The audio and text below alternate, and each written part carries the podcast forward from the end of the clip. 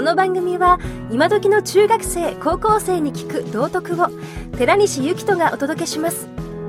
先生方お楽しみください。保護者の方もどうぞ。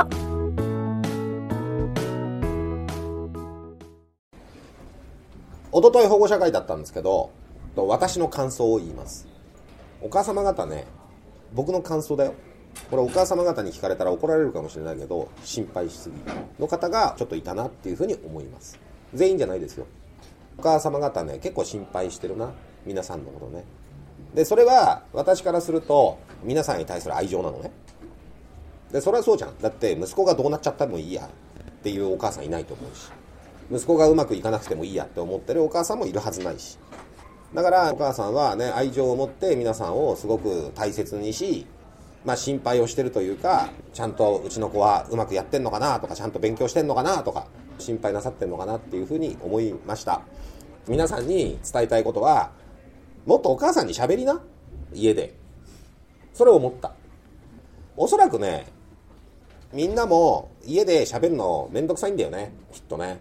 だから喋んないんだと思うのね。だけど多分ねある種試験の前なのに全く勉強してないのに大丈夫なのかしらだとかね心配してんだと思いますよ。特に成績が残念だった人？特に成績残念だった人はちゃんと家でお話しした方がいいと思いますよ。特に成績の数字で言っちゃうと、うん、そうですね。65点とかを下回ってる成績取っちゃった科目がある人はまあお母さんに、まああるいはお父さんかもしれないけれど僕はちょっと怠けてたんで今回ちょっと残念な結果になっちゃったけど。だけどあのまあ、次はもっとこういう風にやるからね。安心してねと一言ね。えー、言えたとしたならば、あの、親子関係仲良くなりますよ。で、みんなの話聞いてると、例えば、国にこのクラス平均点残念じゃん？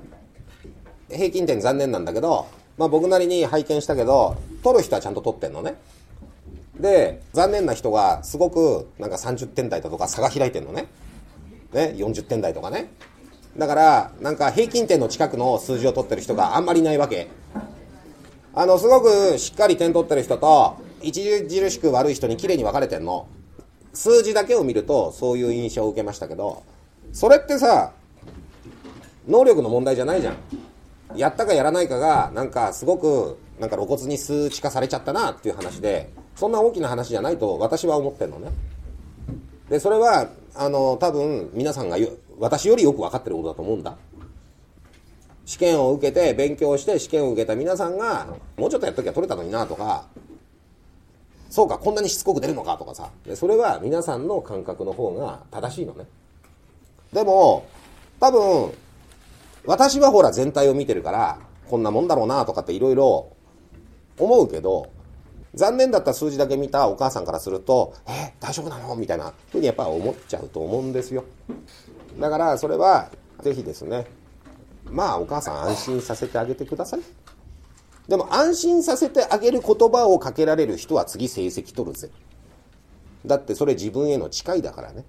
俺は次ちゃんと取るぞっていうふうに思ってる人は素直に心配かけたね、次大丈夫だよって言えるのね。それ口にできないとするならば努力する気がないんだぜ。だと思いますんで、あの、成績のこと、あんまり私言うの好きじゃないんですけど、そうですね、まあ、平均点を苦手な科目も平均点を目指しましょうと、ね、いうふうにまあお伝えしたいですし、えー、うまくいってない科目は、ね、次うまくやってほしいと思うし俺苦手だこの俺この科目苦手だと思ったらできるはずないし。だから、まあ、残念だった科目はそんなふうにあの全然取り戻せると思うので、ね、まずは周りに、えー、ちゃんとやろうという誓いをしましょう。えー、その誓いは、できたら家のお母さんを安心させてあげるといいと思います。私はそう思います。まあそんなことを、あの、先日の保護者会で、えー、私が感じたことなんで皆さんにお伝えしておきます。